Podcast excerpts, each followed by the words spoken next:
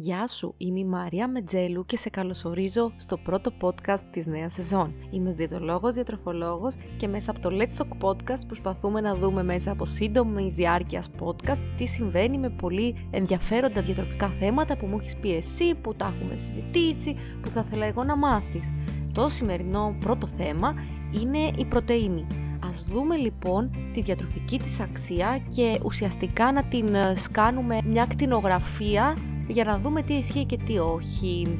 Η πρωτεΐνη λοιπόν αποτελείται από 20 αμινοξέα, τα 9 εκ των οποίων είναι απαραίτητα, μιας και δεν μπορούν να συντεθούν από τον ανθρώπινο οργανισμό. Τα απαραίτητα αμινοξέα είναι η στιδίνη, η σολευκίνη, η λευκίνη, η λυσίνη, η μεθιονίνη, η φενιλαλανίνη, η θρεονίνη, η τριπτοφάνη και η βαλίνη. Η διατροφική πρωτεΐνη είναι ένα μακροθρεπτικό συστατικό που αποδίδει 4 θερμίδες ανά γραμμάριο. Πέρα από το διατροφικό της ρόλο ως πηγή ενέργειας και σε σύνδεση της μυϊκής μάζας, είναι σημαντική για τη ρύθμιση της διατροφικής πρόσληψης, του μεταβολισμού της γλυκόζης και των λιπιδίων, της αρτηριακής πίεσης, του οστικού μεταβολισμού και του ανοσοποιητικού συστήματος. Τα ερευνητικά δεδομένα δείχνουν ότι η επαρκής πρωτεϊνική πρόσληψη σχετίζεται με τη βελτίωση της περιφέρειας μέσης, της αρτηριακής πίεσης και των επιπέδων τριγλικεριδίων με αυξημένο αίσθημα κορισμού, με την καλύτερη ρύθμιση του σωματικού βάρους και με την προαγωγή της άπαχης μυϊκής μάζας. Πού μπορείς να βρεις την πρωτεΐνη από τη διατροφή σου. Οι κυριότερες πηγές της είναι τρόφιμα ζωικής προέλευσης, κρέας, πουλερικά, ψάρι, αυγά, γαλακτοκομικά προϊόντα, φυτικής προέλευσης τρόφιμα, όπως τα όσπρια, η σόγια και τα προϊόντα αυτής, τα δημητριακά ολικής αλέσιος, η ξηρή καρπή και οι σπόροι να δούμε πόση ποσότητα πρωτεΐνης χρειάζεσαι ημερησίως και πώς θα την εξασφαλίσεις.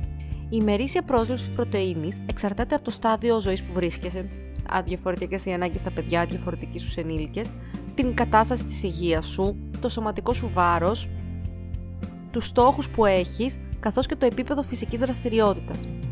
Για τους υγιείς ενήλικες, με εξαίρεση τις εγκυμονούσεις και τις θυλάζουσες, η ημερήσια συνιστόμενη πρόσληψη είναι 0,8 γραμμάρια ανά κιλό σωματικού βάρους. Για τα παιδιά οι συστάσεις είναι λίγο πιο αυξημένες και κυμαίνονται στα 0,85 με 1,1 γραμμάρια ανά κιλό σωματικού βάρους βάσει και της ηλικίας τους. Ωστόσο, όσοι ασχολούνται με τον αθλητισμό ή είναι τακτικά σωματικά δραστήριοι, πιθανότητα χρειάζονται αυξημένη ποσότητα πρωτεΐνης, όπως παρακάτω θα το δούμε και λίγο πιο αναλυτικά. Το ίδιο φαίνεται με βάση τα τελευταία βιβλιογραφικά δεδομένα να ισχύει για τους ηλικιωμένους, προκειμένου να έχουν τη βέλτιστη λειτουργικότητα, να προλάβουν τη σαρκοπενία και να διατηρήσουν το βασικό μεταβολικό ρυθμό τους, όπως και την οστική και καρδιακή υγεία. Τελικά οι ημερήσει ανάγκες αυτών καταλήγουν να κυμαίνονται μεταξύ του 1,2 με 2,2 γραμμάρια ανά κιλό σωματικού βάρους. Κατά τη διάρκεια της εγκυμοσύνης, πάλι, οι πρωτεϊνικές ανάγκες ποικίλουν βάσει τριμήνου. Πιο συγκεκριμένα, στα πρώτα στάδια της εγκυμοσύνης, οι ημερήσιες ανάγκες είναι 1,2 γραμμάρια ένα κιλό σωματικού βάρους, ενώ στα τελευταία στάδια αυτής φτάνουν στα 1,5 γραμμάρια ένα κιλό σωματικού βάρους. Και για τις θυλάζουσες, η αλήθεια είναι κάπου στη μέση, δηλαδή οι ημερήσιες ανάγκες αυτών κυμαίνονται στα 1,3 γραμμάρια ένα κιλό σωματικού βάρους. Συνεπώς, πάμε να δούμε τώρα λίγο το κομμάτι που αφορά αυτό που αναφέραμε και νωρίτερα, δηλαδή τις πρωτεϊνικές ανάγκες των σωματικά δραστήριων ατόμων και γιατί διαφέρουν από εκείνες του γενικού πληθυσμού. Η μυϊκή ανάπτυξη συμβαίνει όταν συνδυάζεται η άσκηση με τη διατροφή. Οι συστάσεις λοιπόν του American College of Sports Medicine για τους σωματικά δραστήριους ενήλικες κυμαίνονται στα 1,2 με 2 γραμμάρια ένα κιλό σωματικού βάρους ημερησίως, οι οποίες φυσικά εξαρτώνται από τη διάρκεια, τον τύπο και την ένταση της άσκησης.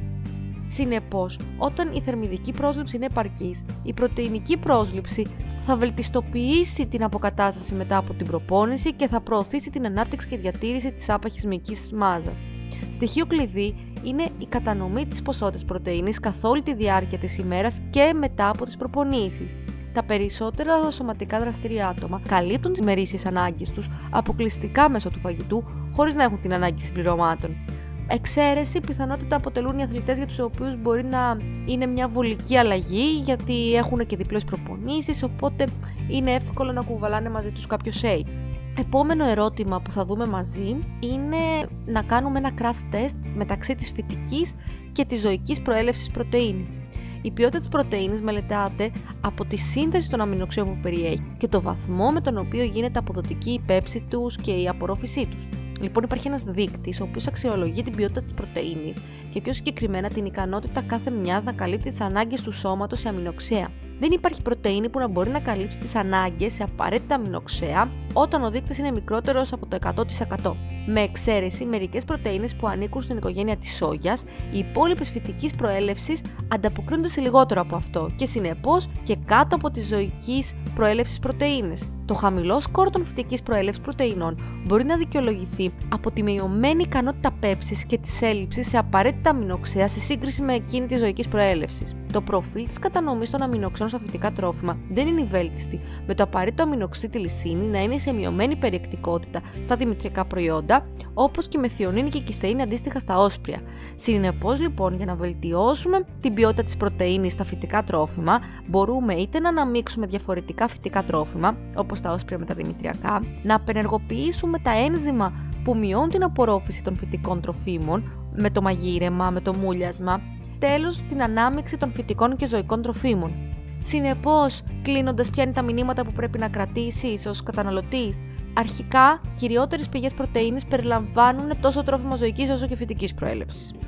Δεύτερον, για να προσλάβεις όλα τα απαραίτητα αμινοξέα, κατανάλωσε μια ποικιλία τροφίμων ημερησίως, τόσο φυτικής προέλευσης όσο και ζωικής. Τρίτον, οι πρωτεϊνικές ανάγκες εξαρτώνται από τα στάδια της ζωής, την κατάσταση της υγείας, το σωματικό βάρος, τους στόχους σου, θες να χάσεις βάρος, θες να αυξήσεις τη μυϊκή σου μάζα, ό,τι και αν είναι αυτό, και το επίπεδο φυσικής κατάστασης.